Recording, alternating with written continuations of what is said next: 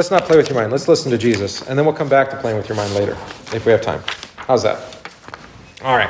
I will not leave you as orphans. All right. Which means if he's not going to leave you as orphans, then what does that mean? You are a child. You are a child. That's right. And children that are orphans are children whose parents are dead or abandoned them, right? Yeah. But I will not leave you as orphans. You have your father. You have your brother, right? So as long as Jesus is with you, then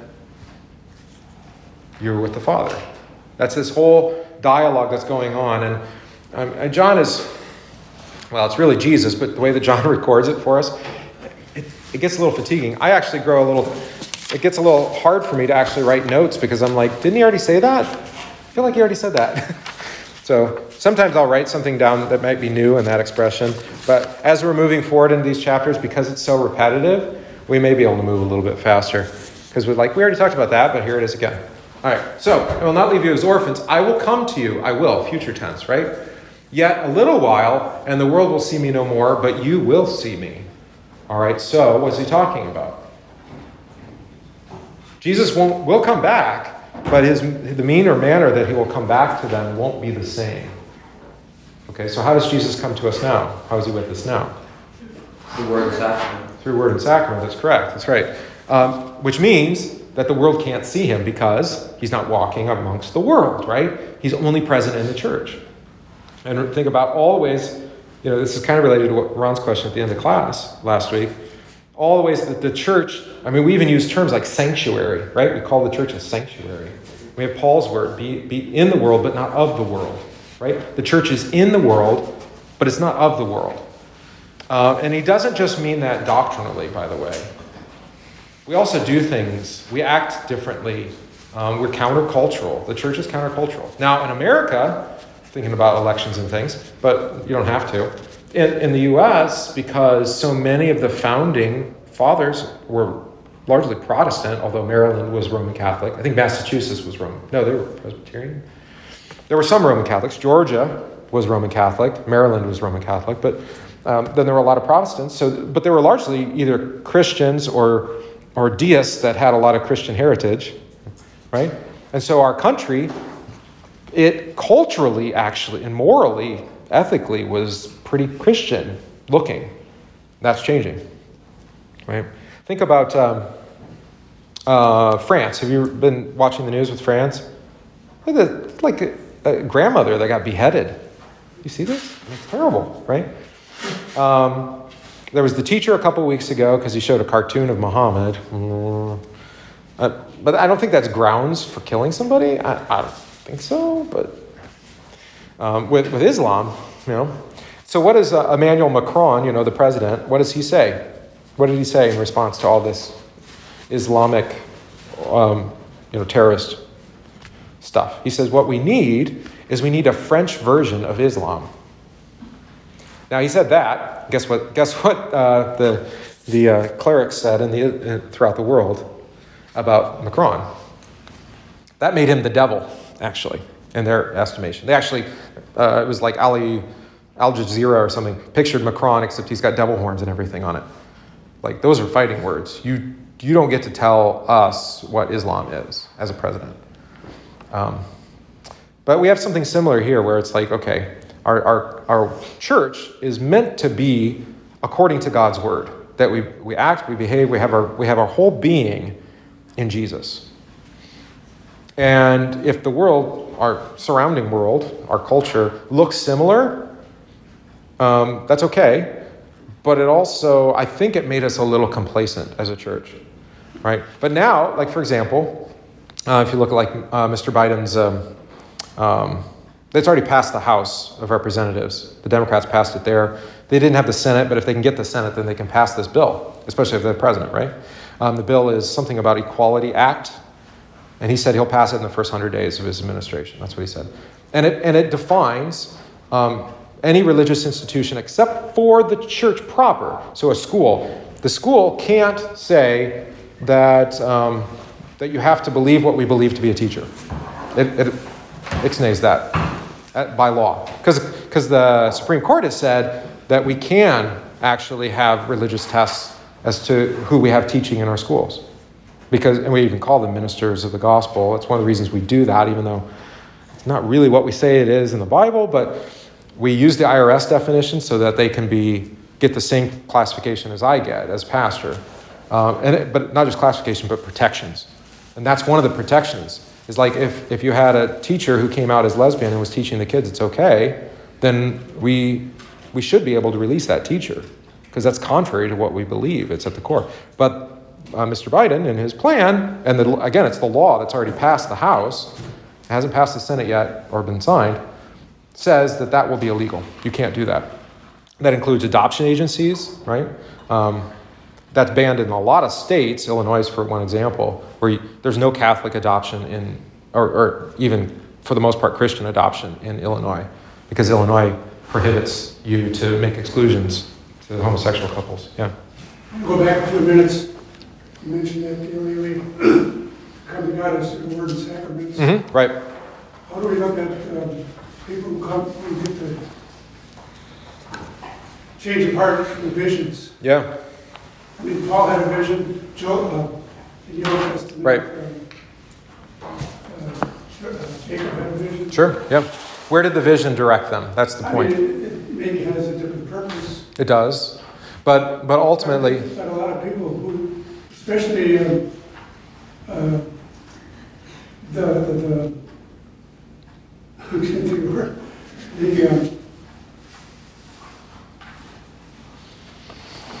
Middle East. Mm-hmm, right. Yeah, they're much more open to it. The Muslims mm-hmm.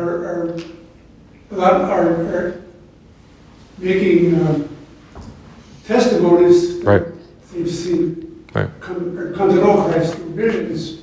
Right.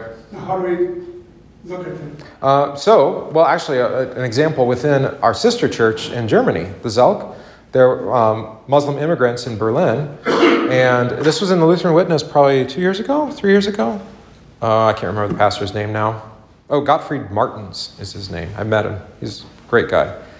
He was at this struggling little, they had two parishes. It was combined. And the one church was kind of failing. And then he had all these Muslims come to him and said, tell me about Jesus. And they're like, what's going on? He now has a church of 4,000 of Muslims that converted, Islamic-speaking people. They're not Islamic-speaking, what do they call it? Arabic-speaking. So he had to learn Arabic and the whole deal. And it's exactly that. He talks about it in that Lutheran Witness article. You can find it online, where where they had visions. They had visions of Jesus, and Jesus told them to go to church. I don't have any problem with that. He said, go find out, learn from me. And that's a godly vision. The problem with visions, as with all of the spiritual stuff, is it lead you to Christ or lead you away from Christ? Right? So what we call like witchcraft or sorcery, that's it's not just like on television or something. Harry Potter or something, whatever it is. It's if it leads you away from faith in Jesus, then it's not of God. Simple as that. If it leads you to faith in Christ, then it's of God. Even if it might have even been like a great evil, like 9/11 or something, right? And it led people back into the church. God even used that to bring about faith, right? But the faith comes by the word, and the word comes through, you have to hear it, right? So I'm not going to limit God's word. I mean, think about like the healing in Luke's gospel where they say, Jesus, stop those people from healing or casting out demons in your name. And he's like, they did it in my name. What are you upset about? Well, you didn't send them. Okay, what's your problem? I mean, are they doing my work? Yeah, they're doing my work. Right? So it's probably because most of you, I think, are German heritage, right? Am I right? Most of you are German, yeah. You like everything, boxes, right angles, easy to define. It's got to be done in order, always the same every time, don't ever change, right? All right. And then Jesus says, you know what? It breaks out in all sorts of places. And, he works through many means. So that's my example. I think it's a contemporary example. It makes sense to me. The problem is, though, what's going on, I think, contemporary culture anyway, is that the world is starting to look very different than the church. Like I mentioned, adoption, homosexuality is a pretty obvious one. But I think there's some other things, even marriage and family, just in general.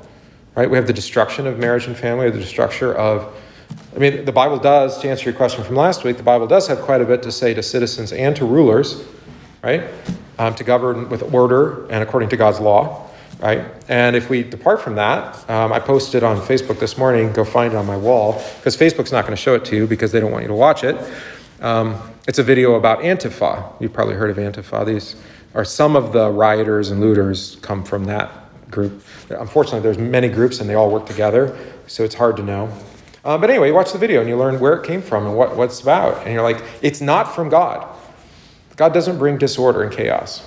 He doesn't cause revolution. Like to your point, honor Caesar, right? Pay taxes to Caesar.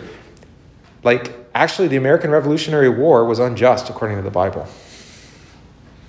Sorry, you don't have to like it, but I mean, God used it and it's a great country, but at the same time, it's like, he was your king. And you know what the tax rate was that they rebelled over? Anybody know how much they was taxing with, you know, Tea Party, dumping all the tea into the... It was pretty low. Yeah, it was, I think it was 2%. Right? And now, you know, Mr. Biden's, for example, I don't know Trump's plan. Well, I know Trump's plan because it's what we currently have, right? Biden wants to raise the tax rate across the board, somewhere between 40 to 60% for everybody is what your tax rate will be, income tax. Like, whoa. And we rebelled over 2%. Anyway, so the world is changing. And that just means the church doesn't need to change with it. But it does mean that the church will will be countercultural, and that will cause us some difficulty. And if we lose, for example, the housing allowance would be an example of this. The last time it came up in the state house, it was almost struck down. It was only a couple of votes short of being struck down. So then we wouldn't have housing allowance. Now, you probably don't know what this is, or maybe you do. But my housing cost gets deducted from my salary. So I don't consider that cash income. Same for our teachers, right? Which is pretty substantial. I mean, this is like $20,000 that I don't have to claim as income. I mean, that's pretty substantial, right? If that goes away, now you're talking about increase going into a whole nother tax bracket, the whole deal, right? And that could really negatively affect the church. Or if we lost, property exemption. Tax exemption. You know, not necessarily tax exempt, but property tax exemption, right? Yeah, so think about all that kind of stuff. That would make the life of the church a lot more difficult. We just have to tighten the bootstraps. We have to suffer a lot more. But does that mean we have to change? Not really. And I think that's what Jesus is getting after. He's going to talk a lot about this topic in the next few chapters. So we'll get there. But you will see me, right? So by faith, that's what we were talking about. Because I live, you also will live. All right? So Jesus died, but he rose, right? And you will die, but you will rise too. In that day, you will know that I am in my Father, and you in me, and I in you. That's pretty heady stuff. Did I have a note about that? No. Yeah, all who are joined to him are no longer under death's power. He is the resurrection and life, so we are joined to him. I didn't think I said anything more about this, because I don't really... Like, what is he talking about? This is when I have probably a book this wide over in my office that explains that verse. Verse 20. It's called the something in Latin, perichoresis, maybe? That sounds right. It's, okay, so the Father, the Son, and the Spirit, one God, but three persons, right? And try to figure all that out, all right? Once you figure that out, then imagine you've been joined to Jesus, which means you've been brought into that union of the Father, Son, and Spirit. And now explain me that. All right, let's move on. But you got it. Everything that is Jesus's is yours. His life is yours. His death is your death, right? All of that. It's all that. What's the word? Sharing. He shares all things with you. That's what he's getting at there, which is good. And everything that's the Father's is yours then too, right? Because you're joined to Jesus, who is his Son.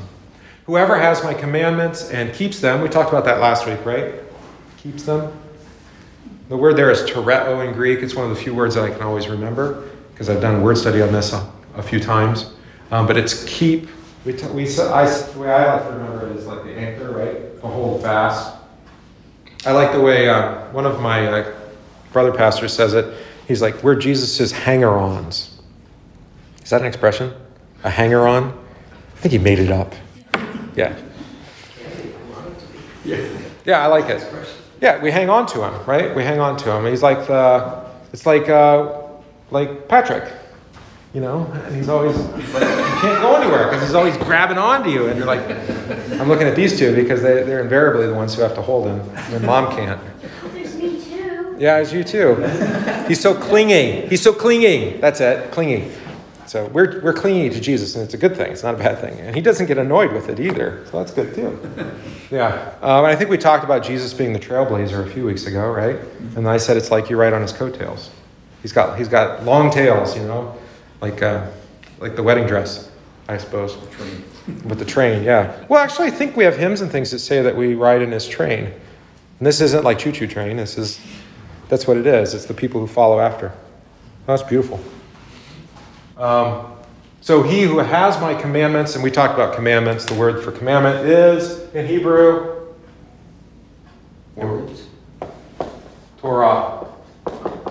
That's his word, yeah. It doesn't necessarily mean thou shalt and thou shalt not. It's a broader word than that. I think, what verse is that, commandments? Anybody going to tell me? No. 21, okay. Yeah, entelos in Greek. Right. It's the word for law in Greek. So we say commandments, but law means the equivalent in Hebrew is Torah, which is the books of Moses, which is the scriptures. So if you have his word and you hold fast to it, he it is who loves me. That's how you love Jesus, by listening to him. It's not that hard. Just go to church, listen, that's it. You know, but we like to make it more hard. And he who loves me will be loved by my Father. And I will love him and manifest myself to him. So you see that sharing, your love for Jesus, the love of the Father for the Son, and then that love all, it's all reciprocal. That's the right word. It's like a feedback loop, you know? And the love just keeps building up. All we need is love. That's what they said. Any thoughts on that? No? Yeah. But you know this. I mean, this is true in practical sense, right? What was the thing a few years ago? Pay it forward. Do you remember that? No, it's still around. Is it still around? Yeah. I've had it happen where I go like up to a drive-thru and somebody had already paid for us. Especially when they see the big white van, or maybe they don't because they see the big white van. I don't know how many people are in there. Yeah. Their order was how much? Oh, it'd be the person behind us. Yeah. Yeah, it would have to be the person in front of us. Yeah. So. But there is a way that love reciprocates that way, right? Because all emotion is that way. I was talking to Ann about this week, right? Like we use the term vibe, right? If you have you're giving me negative vibes, man. Your emotions wear off on other people. Your behavior, your demeanor, it wears off on good or bad, right?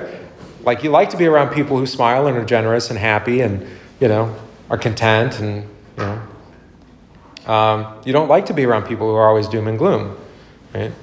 So, you know, I had a few comments coming out of the service today, and like it was really encouraging and uplifting. Well, of course it was, because that was the point, right? Hopefully I communicated that. I mean, I did talk about your sin a little bit. I can't help it. I'm supposed to, right?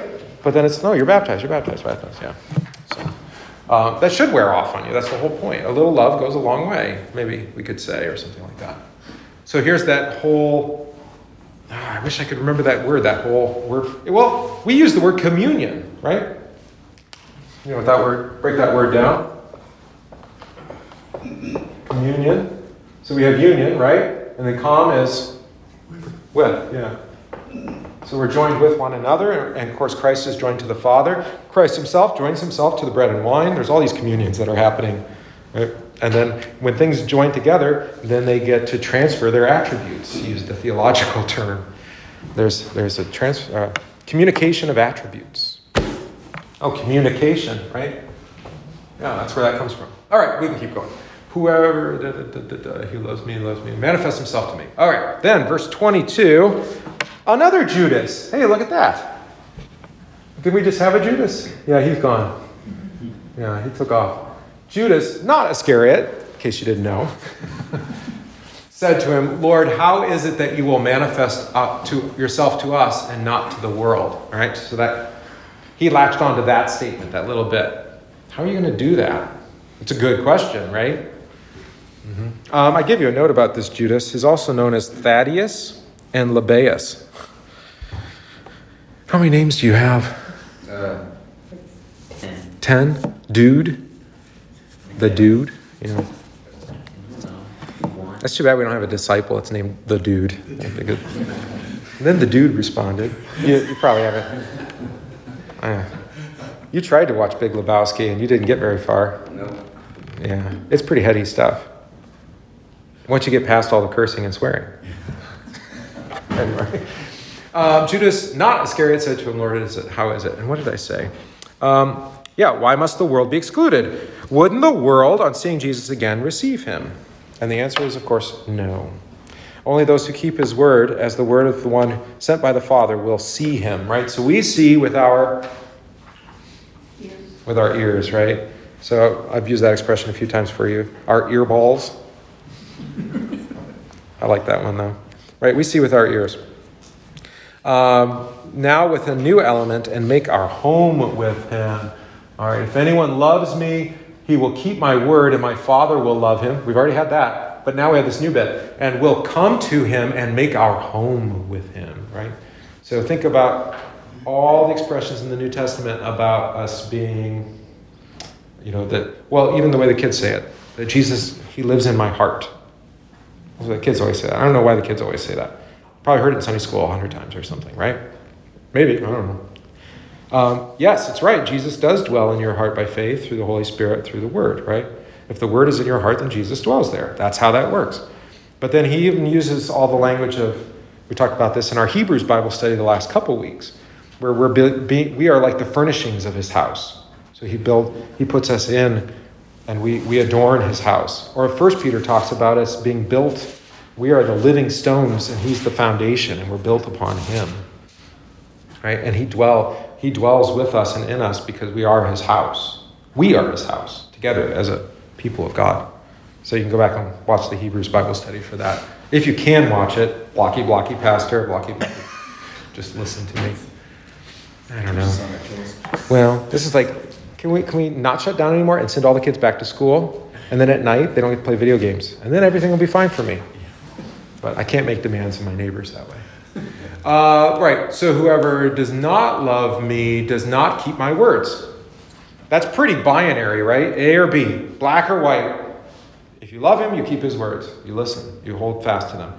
If you don't love him, you won't. There's no like, well, I'm with Jesus most of the time, maybe, kinda. Thinking about this project that's being executed for the most part internationally, not so much here in the States at this point because there's been a strong resistance, but this idea that can't we all just get along? We have one world government, one world economy, one world police force, and then there'll be no more wars, and it'll be the United Federation, and we'll be able to, or whatever. We'll all get along, and nobody will hate each other, and yay, rah, right?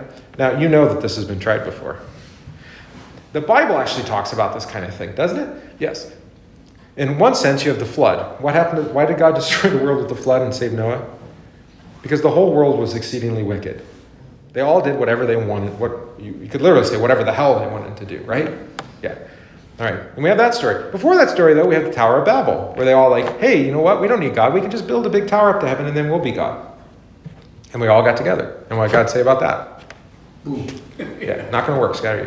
Right. So now we're going to try it again because we didn't get it right the last couple times. God's, the last 100 times Rome tried to do it, right? The Pax Romani, we're going to have the peace of Rome and the whole world will be at peace because Rome will rule. You're like, is that peace? Not really sure. That didn't go so well. What happened to Rome? Yeah. And then the Roman Catholics said, well, hey, look, we could take all the pieces and put it back together like Humpty Dumpty, right? And it'll be just the same as before. And see how well that went. Right, so we'll try it again. We'll put the whole world together, and God will say, no, that's not what we want. That's not going to work. Because it's not faith in him. It's faith in the the common good, the greater good. The greater good, yeah. Or I think of the Enlightenment. What was it? Lady Liberty actually is an icon of this, right? Not actual freedom, but freedom to do whatever they tell you. I know, it's confusing. Why did I bring that up? Yes, the word, right. So the church tried to do the same thing. That's what I was trying to bring up. The church has tried to do this. You were all around when it was like, hey, look, we could get everybody to use the same hymnal. Not all of you, but some of you were around, right? So you remember this hymnal, right? And 3 Lutheran church bodies, maybe 4, used this hymnal. The LCA, which predates the LCA, the LCA, the LCMS, and the Wisconsin Synod, and I think the Little Norwegian Synod, the ELS, used it as well. Right. And it was called this. What? Which was that one called? The Lutheran hymnal. The Lutheran hymnal. There's no other. It's the. It used to be new. Or TLH. Yeah, TLH. Old blue one. You had a blue one. Yeah, it says it right on the front. We had an uncle. Oh, this one is missing the first pages. Somebody ripped them out. Uncle Merlin, he insisted TLH was the only hymnal ever. Right, exactly. And by his funeral, they already had the next church, but he insisted all the hymns had to be on the TLH. All right, but then those churches fractured, and we didn't get along with each other anymore. So they're like, well, we can get everybody together again if we all do a new hymnal. It wasn't this one. It was the one that predated this. It was green. It was called Lutheran Book of Worship. Anybody remember that one? This came out of that project.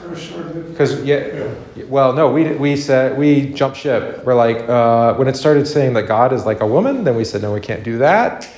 That's not what the Bible says. And so then this was our revision of the Lutheran Book of Worship to try to make it like Orthodox again. So that was another challenge. Do you ever heard of the Lutheran World Federation? You ever heard of them? Now, another attempt. Let's get all the Lutherans on the same page, right? We're going to be all on the same page. We'll all join together, and we'll be happy Lutherans again. Missouri Synod is not in the Lutheran World Federation because in order to be part of the Lutheran World Federation, what do you have to agree to? Everything. Pro-abortion, gay marriage, I don't remember, climate change. I mean, you have all that stuff. The same stuff that they're talking about with this world government was part of the Lutheran World Federation, was these churches trying to get together. You see how it's going here? Same thing with the Roman Church. They're doing the same thing. Why is the Pope talking about climate change? Like, what's wrong with you, man? That's why, because he wants to be a part of this big government thing. He wants to be like this. Anyway, every time we try to do this and bring everybody together, what ends up happening, instead of actually getting together and saying, you believe what you believe, I believe what I believe, let's talk. They say, you believe what I don't believe, so you need to believe what I believe, and then we can talk. You get that? Or, you have things that I don't agree with, I have things you don't agree with, we're just going to set those things aside and we'll only agree on the things that we agree on. And then you end up with the United Churches of Christ, UCC, for example, which doesn't believe anything, because everything got distilled out, and the only thing they believe in is that there is a God, but they don't even care. There's people there that don't even think that God has a son named Jesus who died for the sins of the world. You're like, whoa, that's not Christian anymore. So this is the problem with when you're trying to dilute. Rather, we should say, look, we have really different opinions about things, but if we both actually agree that we can have a conversation and we're going to act, cordially towards one another, and we recognize that we have a difference of opinion, then maybe we can actually make some ground and be friends, even though we don't agree. Is that possible? Can you be with friends with people you don't agree with? Not according to social media. Unfriend. Bye. See ya. All right. So, I don't know where I got. I'm sorry. I'm tangenting again. I'm a little amped up maybe. All right. So whoever does not love me does not keep my words. And the word that you hear is not mine, but the Father's who sent me. All right. So when, like say at creation, right? God spoke. What did he speak? Let there be light. And there was light, right? Let there be water and dry land and appear and all that, animals and birds and breeze on Adam. And then at the end of the Genesis account, it says, let us make man in our image, in the image of God. They're like, wait a minute, let us make man in our image? Those plurals seem a little weird, don't they? Who's there at creation? Then we get to John's Gospel, and it says in this Gospel, in the beginning was the Word, and the Word was with God, and the Word was God. In him was life, and he was the life of men. So now we find out that the Father spoke Jesus, and Jesus, and being the Word, and then the Word, with the Word comes the breath, the Spirit. Everything was made by Jesus, spoken by the Father. And as Jesus is spoken, then the breath of God comes and life is given. And all three persons, one God, three persons, are working together to bring life to the whole world, to bring about creation. That's why I think the Catechism does this, Creator, Redeemer, Sanctifier. for the three articles? Okay, God the Father is creator. I get that. We can say that in the creed. But the Son is also, he's also participates in creation because he participates in the new creation as well, right? And the Spirit of God hovered over the face of the deep. It says it right in Genesis. So how can you say the Spirit wasn't it created? I see it. This is, again, the German thing. Everything's got to be straight, right angles. No, only the Father created. No, that's not really what the Bible says, but it's okay. Primarily, it's that we attribute death to the Father. That's what we're doing. All right, and that's what Jesus is getting at here. Okay, it's my word, but when I speak, the Father is speaking. This is, by the way, really helpful when you bump into people who say, well, Jesus didn't say, only Moses said that. You ever bump into people and say, well, that's Old Testament. But let me hear only the red. Anybody have a red Bible? Bible with red letters? Chapters 14 through 17 are completely red. Completely red, yeah. Right. Those are definitively words of Jesus. Although there is the Jesus Seminar. Have you heard of these guys? They started back in the 70s. So that's all these Bible scholars. They don't believe it, but they're supposedly scholars. And they would come to a verse and they'd say, is it Jesus? Is it a definitive word from Jesus or not? And they would bring, I don't know what basis they would determine this, but they'd all get a stone, and it was one color or the other color. They put the stones in a hat, they count out all the stones, and then if there's more that say it was Jesus, then they say it was Jesus' word. If there's less, then they say it was added later. Jesus Seminar. Yeah, they went through the whole Bible, so then they unread some parts because, anyway. Well, but here's my point. Does it have to be a read? Marked in red in your Bible for it to be a word from Jesus? No. No. Right. It's God's word, and when God speaks, it's Jesus speaking, whether you know him as Jesus in, like, say, Moses' books or not. So when God says, male and female, I created them. By the way, Jesus does affirm that, actually. He says it out loud. He repeats the Genesis text to say that's how you're made, male or female, not pick your pronoun of choice. Apparently on driver's license, you can just get an X instead of male or female because whatever I am, I don't know, but I'm not male or female. There are a few people who are born with parts from both sexes. It's pretty rare. We don't need to make a rule that allows everybody to have parts from both sexes through surgeries and things. So weird. Sorry. No, if Moses said it, that's still Jesus saying it. That's my point. Right? Now, there are things that Moses said that don't apply to us today. Some of the Levitical laws. I mean, can you eat shellfish, for example? Is that okay? Yeah. Right. I hope so. How about bacon? Is bacon unclean? Well, pigs are kind of dirty, but bacon's good. Right. So we want to be nuanced about it and say, okay, that's old covenant, new covenant. You know, that's been fulfilled in Christ and no longer applies to the Christians. There's no distinction of meats for a Christian, right? In the way that there was in the Old Testament. New Testament has plenty to say about that and actually then interprets the Old Testament for us to say, that was for them, this is for us, right? Things have changed in some areas. Some things haven't changed. Male and female is one of those things. It's not like that no longer exists. It doesn't pertain to salvation though, right? There is no distinction when it comes to being saved. All are baptized into Christ. All go through the flood. It doesn't matter if you're Noah or you're one of his children or his children's wives, sons' wives. All right. These things I've spoken to you while I am still with you, but I feel like we already talked about this. But here he is again. Oh, we talked about it up here, right? The Spirit of Truth, the Helper, the Spirit of Truth, right? And now here he is again. The Helper, the Holy Spirit. All right, remember, what's this word for helper? What's the Greek? We talked about all the possible translations, but what did I say you should just say?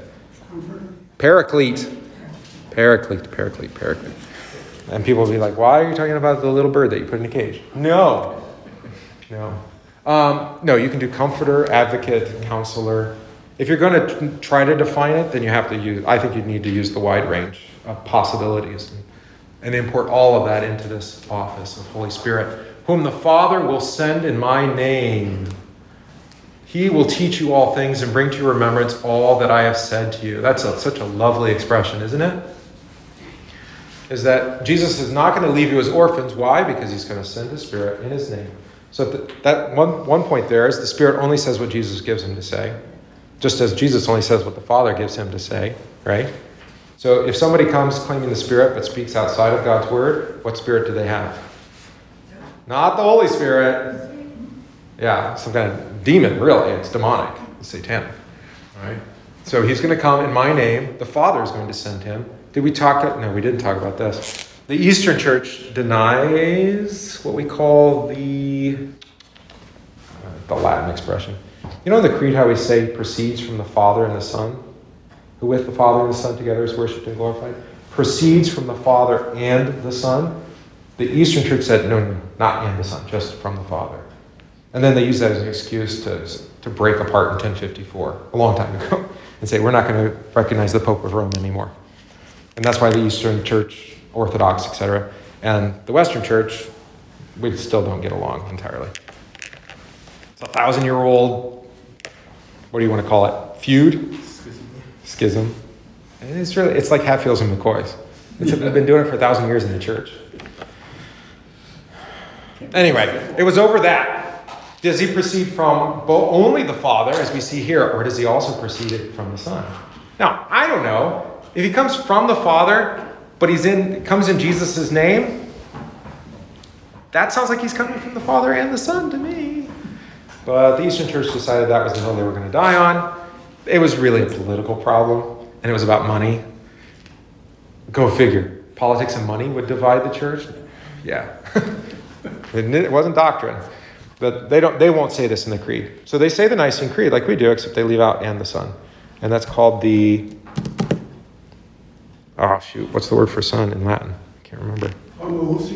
No. What's the word for Son in Latin? Like not sun in the sky, but...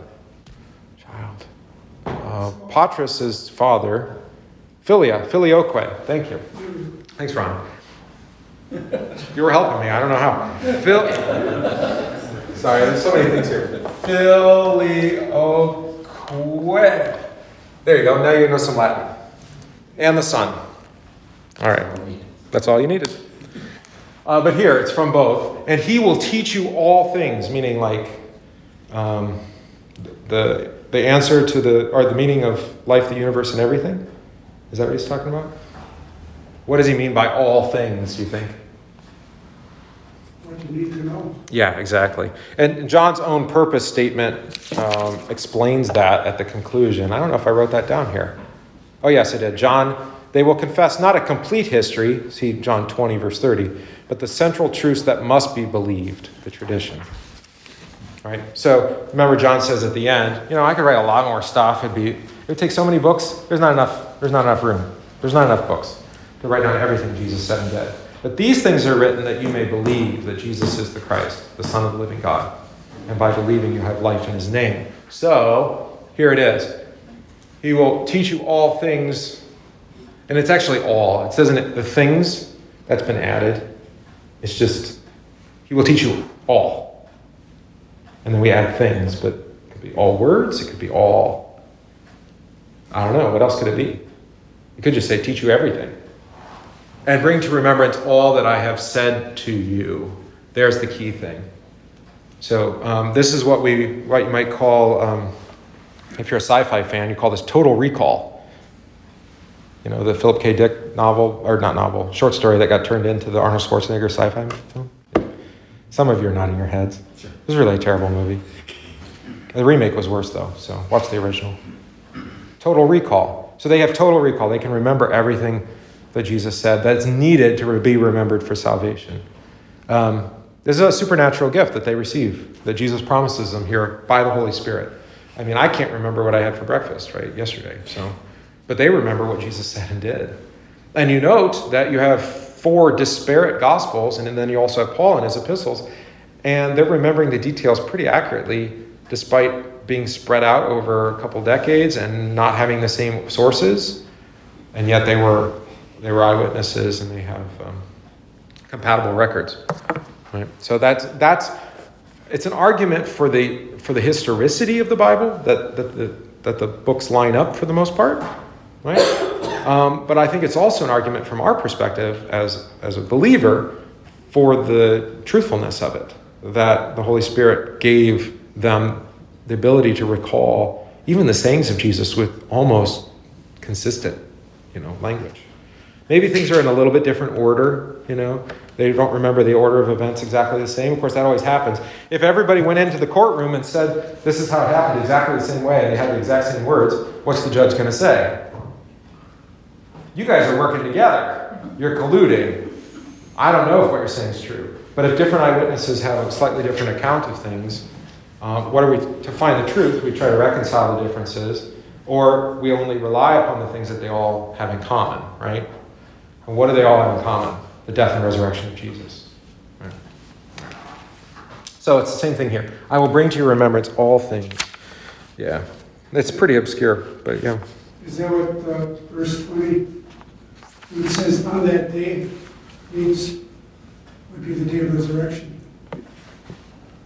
In that day. Yeah, and we've talked a little bit about the time references in John's Gospel. So you have hour, my hour has not yet come, right?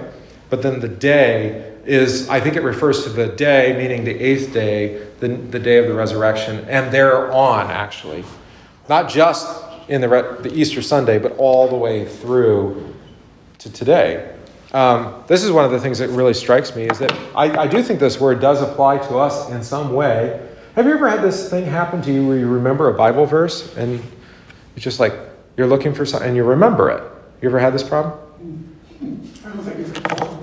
Right? Well, where it just pops into your head, and you're like, where was that? I've heard that somewhere. And then you Google it, and you're like, oh, it's in the Bible. Where did I get that expression, right?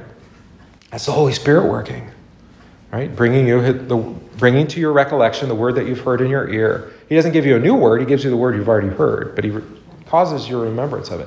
This happens to me all the time when I'm writing sermons. Sometimes I bother to go look it up. Other times I just leave it on the page and just say, I hope I got it right, But sometimes I'll look it up and I'm like, oh, that's where it was, This is the problem. If you study God's word regularly, it just becomes your language. It's not a problem. You're right, Ron. It's a blessing, actually.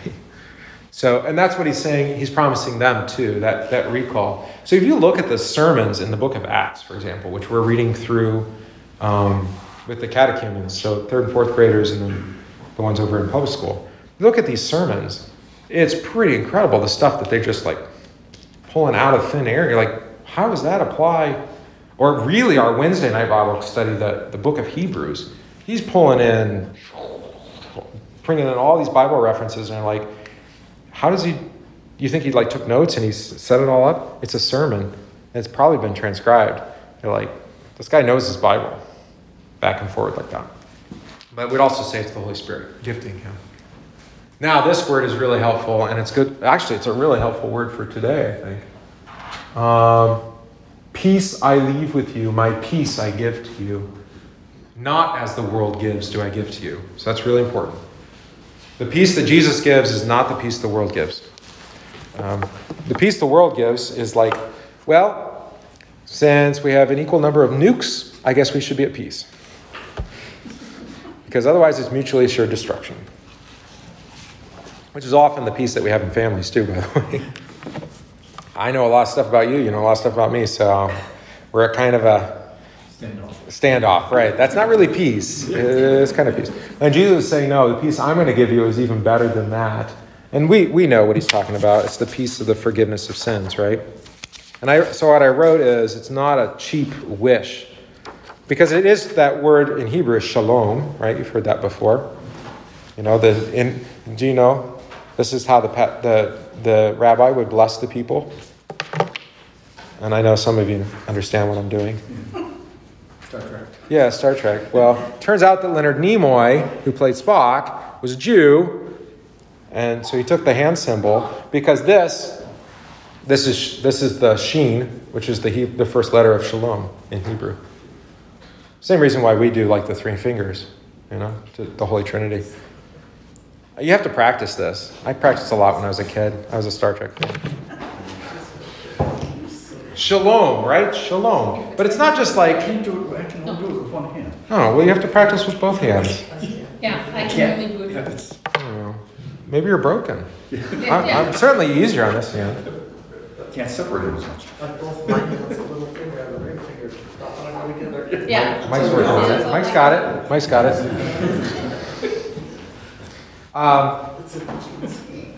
I mean, I think what people, when people hear that shalom, they probably think of it more in terms of like saying good morning, right?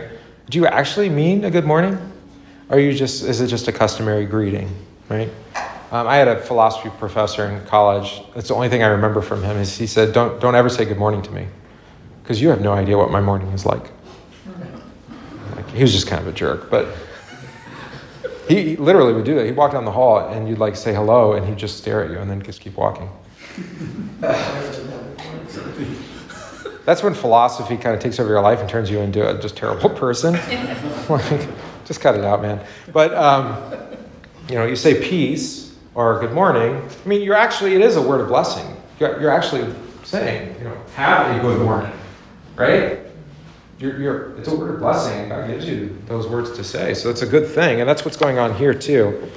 What kind of peace is he going to give? He's going to fight for that peace against, man, wait, I'm missing a letter there. Against the powers of darkness and violence, which is right there in verse 30. The ruler of this world is coming, right?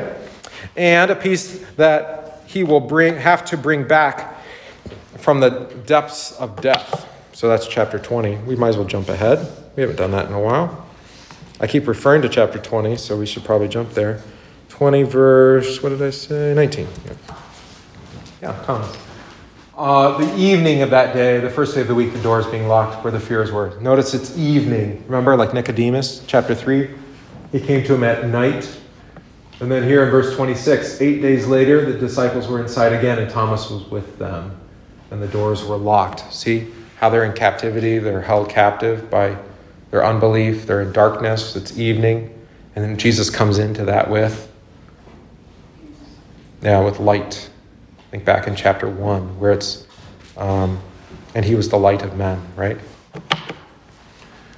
So we do have that kind of language. What follows isn't a profound discussion. What did I write? Profound discussion about the relationship of the Father or the Son and the Father and of the relationship of Jesus' divine and human natures. Rather, the operative word, or the word that should control what we're reading here is verse 28. Which word did I say? Greater. Yeah. You have heard me say to you, I am going away and I will come to you. That was back in, what does it say there? You have heard me say, that was back in verses 3 and verse 18, the same chapter. If you loved me, you would have rejoiced because I am going to the Father, for the Father is greater than I. Now that word is really important, that word for greater. I feel like we talked about it last week. It's my zone. I guess we didn't. Oh, we did. Megas, right? Mega? Didn't we talk about mega last week? Yeah, I don't remember the context either. It must have come up earlier. How is Jesus, is the Father greater than Jesus? No, I mean, even we say this in the Athanasian Creed. Equal with the Father with respect to his divinity. Less than the Father with respect to his humanity. True. But equal to the Father with respect to his divinity. So what is he talking about? Greater. And now I've told you before it takes place that you may believe. It's the works that he will come to do is even greater. Things that will happen later on. When I go to the Father, you're going to experience... What I will bring to you from the right hand of the Father is far greater than anything you've experienced now from me. Even feeding of 5,000, or what are some other crazy things he did? Raising Lazarus from the dead? I mean, and he's saying, no, the things that I will do when I'm at God's right hand, the Father's right hand, will be even greater. Because the Father's greater than I. Right? So think of what he does. He's everywhere. His word is preached and taught. Right? Simultaneously. Or we're young and old are being baptized in his name. His supper is being celebrated according to his institution. He's gathering Christians together around the whole world. He's giving faith to people as they face martyrdom and challenge. There's more martyrs today than there have ever been in the history. It's actually getting harder to be a Christian. We're just blessed here that it's been relatively easy for a while. All right. So it's going to be even more impressive what's coming. Right. It's going to be even better than it ever was. Saving best for last. Yeah, something like that. I'm just thinking about if I were a politician and I were giving my speech. You think it's been good. It was really good before the COVID. It's going to be even better next year. You just wait and see. Quarter four. It's going to be amazing. Go ahead. Your 401ks are going up. Go. I was going to say, it'd be a good study to look at how many times in the New Testament especially. Yeah. Jesus, or somebody said, do not fear, do not be afraid. Just think about where we are today. Right. And the fears that we have. Right. Some of them are rational. And they're useless fears because we know who has power. Well, I wouldn't say useless, but we don't use them properly. Okay, that's different. Right? It's the same thing with anger. Jesus doesn't say don't be angry. He says be angry, but do not sin. All right. So how do you use your anger? I'd say the same thing with fear. What do you use fear for? Well, you can use fear. The things you're afraid of show you. Yeah, the things that you are afraid of are the things that you've turned into idols. So it's not don't be afraid, but actually look at your fear and say, what am I afraid of? Oh, I'm afraid of dying. Well, why am I afraid of dying? Oh, because I've turned death into a god that I trust in. I want to avoid death more than I want to have faith that Jesus is the resurrection and the life and it's overcome death, you see. So, fear isn't, God gives you fear. Not just fear of God, of his majesty and awe and all that stuff. But he gives you fear as a way of repenting you, changing your heart, right? So he has set you free from the fear of death, but that also means you know the fear of death. Can't set you free of something that you don't actually know. Well, you can, but it's just like if you don't know your sin, what's there to forgive, right? So that's what I would say, Ron. I mean, there are a lot of irrational fears, fears that don't make any sense. But of course, there's a lot of irrational gods that we have. It's like, why do you worship that god? Why do you keep staring at your phone all day? Why do you do that? Doesn't make any sense, but that's what we do because we're cyborgs now. We've been turned into robot human hybrids. You have to have your phone. Can't leave the house without your phone. What will happen? You won't know how to find your way home or something. Disconnected. Gosh, you see what's happened to us? That's the reason why, by the way, we were talking about the globalist project. The part of that project is to make sure everybody gets a cell phone in the third world. Yeah, it's true. So Mr. Gates, who's distributing vaccines and doing malaria stuff, he's all making sure everybody also has a cell phone. Right. The primary currency used in Kenya, for example, 2 to 3 times the amount of transactions happen in Bitcoin than happen with actual physical currency. They're already electronic in Kenya. Yeah, they have their phones and they tap their phones together and they transfer money that way. So it's coming. Don't worry. The U.S. Treasury will have a better version. That's our goal, right? Yeah. It's all going to go so well. You all have fake money in your phone. Okay. Sorry about that. I've told you before, so when it does take place, you will believe. All right, so this is Jesus. He's warning you. He always warns. He always shows you ahead of time so that when it happens, you're not like, oh, wow, that's surprising. But here, this is that you believe that there are greater things happening. Right? So no matter what happens, Tuesday, Wednesday, January, whatever date you want to pick, is Jesus the Lord of the church? Does Jesus promise the church will stand? That no one can destroy, nobody can separate you from the love of Christ. Yeah, he makes all sorts of promises. It doesn't really matter who the government is in that regard. The promise still is true. It just might mean your life on this earth is a little bit harder, or a lot harder, right? So that's why he's doing this, so that you believe. I will no longer talk much with you. Well, never mind, we're going to have 3 more chapters of him talking to us, but we'll get there. For the ruler of this world is coming. He has no claim on me, but I do as the Father has commanded me. All right, so he thinks he can destroy me, but I'm doing this of the Father because it's the Father's will, which is the Garden of Gethsemane, right? Not my will, but your will be done. So that the world may know that I love the Father. Rise, let us go from here. So he's going to give his life for the sins of the world to show the love of the Father to the world. So as we see the love of Jesus in dying for us, we also see the love of the Father has for us. No greater love is there than this, that one man lay down his life for his friends. What am I going to think? Oh, I'm thinking of the hymn. Where's Ethan? He's still gone.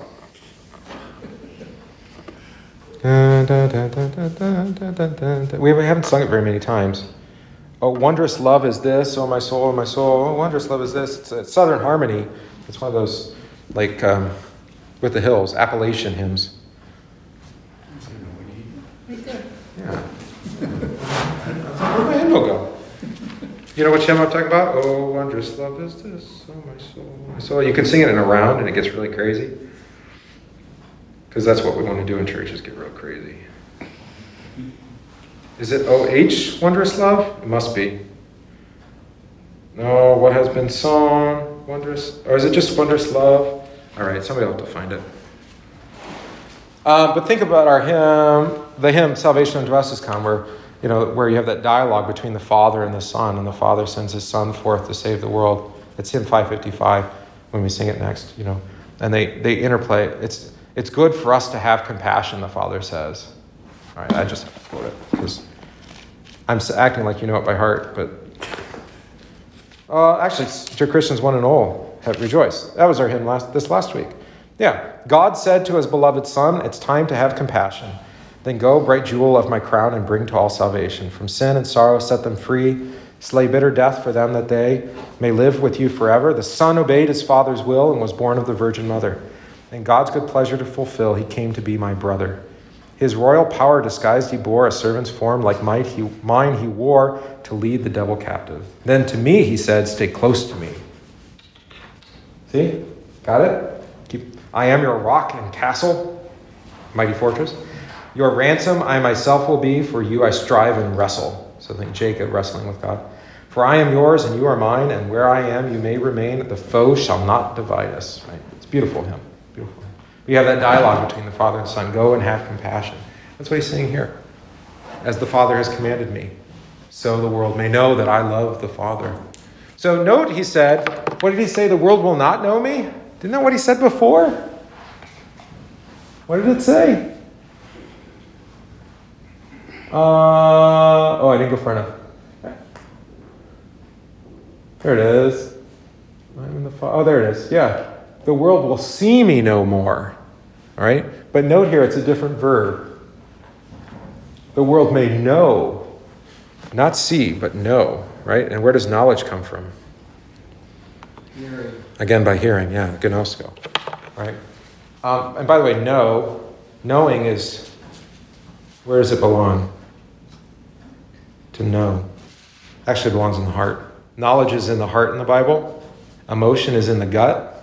Have we talked about this? So when Jesus has compassion, it says that his insides turned. Right? We say that. We have a gut feeling. That's where it came from. Right? But then some, I guess it was St. Valentine told us that our heart is where our emotions are. No, it's in your gut. Right? You know, if you have if you get like this spine tingling moments, or I'm trying to think, you know. Well, like when you have like a really... sorrowful moment, like at a funeral or something, you know, you get sick to your stomach, right? Yeah. Whereas knowledge is in your heart, and then your mind is for comprehension, for understanding. But here it's knowledge, so it's actually related to your heart. And again, it goes in through your ear. So the world won't see me, but it will know me. Very clear. Makes sense? So people know what Jesus has said, but do they see him as their Savior? No. They see the love that Jesus has because we put crosses all over the place, right? But do they know what that means? They know what it is, but do they understand? No. Yeah, they don't see on the cross, Jesus died upon the cross as their salvation. They only know it as a sign or as an icon. Right. So there's a difference between knowledge and seeing, and that's what's going on here. No, it's the ruler of the world, right? So we've got the devil coming on the scene, and he'll show up quite a bit here in John. Comes up again later in chapter 16. Satan will throw all that is at his disposal at Jesus, betrayal, denial, violence, and injustice. But Jesus steps up to meet him, most obvious as the world sees him walk through the streets of Jerusalem, condemned to die, and then hanging on the cross. It will know whether it wants to or not, whether it understands or not. So there's the idea. The world is the embodiment of the power of unbelief and opposition to God. So just like we talk about the flesh represents all of our sin, right? Is the flesh, is your body sinful? No, but you use it for sinful, right? You use it for sin, to go against God. Does that make sense? You're made in God's image, and yet you don't use it to benefit God or to bless God, but use it, or your neighbor, use it for your own selfish gains. All right. So then we're going to rise, let us be going. And then, never mind. Let's talk some more. So it's kind of a, we get those false endings sometimes, right? And then it's like, John has, oh no, actually he said a lot more things. Let's have this as a separate level, almost like sermon for the next 3 chapters. Pretty significant. But we'll get to that next time. All right. We got like 2 or 3 minutes, so I did want to share something with you. Is that right? Yeah, I got like 2 minutes. We started a little early too, though. Maybe I could send you this as a link, but I was looking for something, and President Harrison has gone dark since COVID. It's been really rough for the International Center.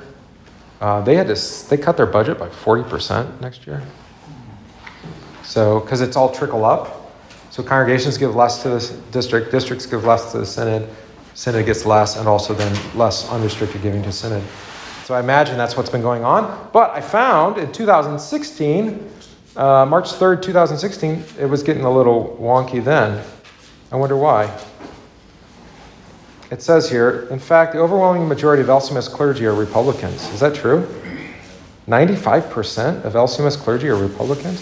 So he decided to wade into the political conversation, Ron, and that's why I was looking for something. This was must have been during the primaries, right? If it was March of 2016? Yeah. So then he shared the letter from James Madison to Frederick Schaeffer, who was a Lutheran in New York City, talking about faith. He talks about that, talks about Magdeburg. I don't know if you know about Magdeburg and what it means to render unto Caesar. So he has all sorts of things to say. This is a really long letter that he wrote, talking about how to approach church and state in the two realms. And it's basically what he argues for, and it's the same argument that I would make today, is that, you know, as a Christian, you've got 2 feet, hopefully, still, right? And there's 2 kingdoms, and you have a foot in both kingdoms. That's why I'd actually never liked the sign that used to be in the parking lot. You know, you're now entering the mission field. It's like, well, you were in the mission field. We're in the world, even when we're in the church. It's not like you're going out. I mean, we're missionaries here in the church. There's people sitting in the pew that are unbelievers. Like, what? You have to assume that, because that's what Jesus said. Wheat and tares, remember? Sheep and goats? Okay. You can't tell the difference. So we're always preaching for conversion, even here. Okay. Give those to the churches. Oh, yeah. No, I understand the sentiment of it, is to say, now take the church out with you into your life, right? And I think that's a good sentiment, because you do. You're citizen, just like we're talking today, you're from below and from above, right? From heaven's perspective, you're a saint. From below, you're a miserable sinner, right? It's the same thing. You are, because you're a child of God, you're of the kingdom of God, right? And Christ is your king, right? And you have no king but Caesar. No, that's what they said. Remember? The Pharisees, we have no king but Caesar. So they threw off God as their king, and they threw themselves in league with demonic king, Caesar. But at the same time, you have earthly rulers who rule below, right? And you live in both worlds. But they intersect, because you're a person and you live in both places. So what he calls here is called the magisterial, the inclusively biblical approach, is epitomized in Luther's doctrine of the two realms. In Luther's thought, each realm is a part of God's plan for ordering creation. So the church is ordered for salvation, right? That you be saved in Christ. The world is ordered for your protection and your well-being. Just that your life be preserved, right? That's why we have laws and everything. And your home is also ordered that way, that children be provided for. Husband and wife love each other, right? So the spiritual realm is eternal and everlasting. It's a realm of revelation and faith. And then, of course, the earthly world is ruled only by the law. That's why they only have the Ten Commandments. They don't have a cross on the Supreme Court building, right? The Supreme Court isn't about forgiving people sins. No, I don't think courts do that, do they? Presidents do. They pardon people. But. And then he talks about how the Vatican thought that the two things should be blended together, church and state, right? Still do today. And then there were Protestants who said there's no such thing, that they should be absolutely separate. And Christians, there are like Mennonites and Amish, they won't even serve in the military. They disengage from the world. And Luther's approach was like, no, you're both. You're citizens in both places. Be engaged in both. But you're not going to be saved from sin, death, and hell by the state.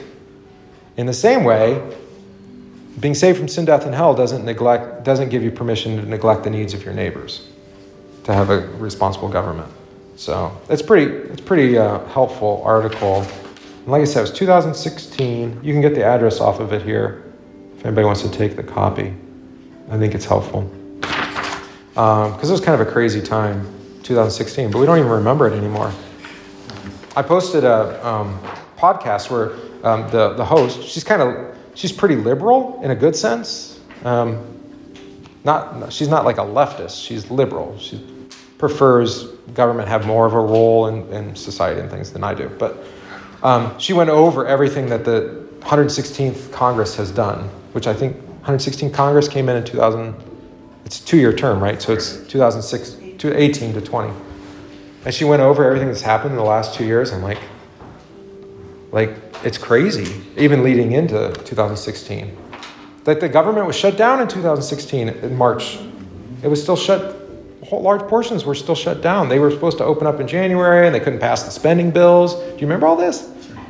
It's like, that's one job. They have that's really like their major job is just to make sure everybody gets paid. They get a whole year to do it, to set up the funding bills every time, and they still didn't get it done. The Republicans only, she said, passed 5 of the 12 appropriations, and they left the other 7 to let the new Congress do. And then Trump wanted a wall, and they wouldn't pay for it, and then and now it's just like the Corona thing, right? You know that Trump hasn't talked to Nancy Pelosi in more than a year in person. He refuses to. Yeah. She got into a spat. And then remember State of the Union? Yeah. She tore it. Yeah. And that was it. That's a grudge. And that, yeah. So I think we have a lot to pray about when it comes to Tuesday and leading forward. I've tried to encourage you to think bigger than just like local politics, and I would actually think as a Christian, because we are commanded to love our neighbors, we need to think about how our actions and our decisions as far as who we elect, how they either hurt or benefit, not just ourselves selfishly, but all of our neighbors, right? And look at the bigger scope of policy and direction and say what's best for kids. And generations forward too, right? I mean, maybe you're okay with the idea of everybody carrying a cell phone and being told when they can go out, when they can't go out, and commanding vaccines or you can't travel and all this kind of stuff, you know, losing religious freedom and freedom of speech. Maybe you're okay with that. I hope not. But, that's it's been tried before. It's like the Weimar Republic. Anybody remember that? It actually wasn't a bad place. Why did they try to overthrow the Weimar Republic? Because it was a republic. Why are they attacking the American? It's not a democracy. We're a republic. Yeah, they're attacking the republic. Because it's actually states getting along and helping each other. So we have a lot to pray for, and I hope that, it's always the same prayer, right? That God give us wisdom, but also that his will be done, right? And that if it does mean that we have to live in a world that's more difficult for us, that would be a cause for us to repent. Oh, by the way, you asked about politics, right, Ron? I keep bringing it up, I'm sorry, last week, but I looked at, I was trying to think of politicians in the Bible. I was trying to find one that I actually thought would be a decent one for us. And I couldn't come up with a king. Maybe David, but David was kind of a jerk too. You know, the whole Bathsheba incident, and then the way, he had endless wars for no good reason. That was David. Every spring they go to war again. Why not? Yeah. There's actually not a king in the Bible or a ruler that that wasn't oppressive and terrible. David was probably the best of the bunch. Solomon was not so great.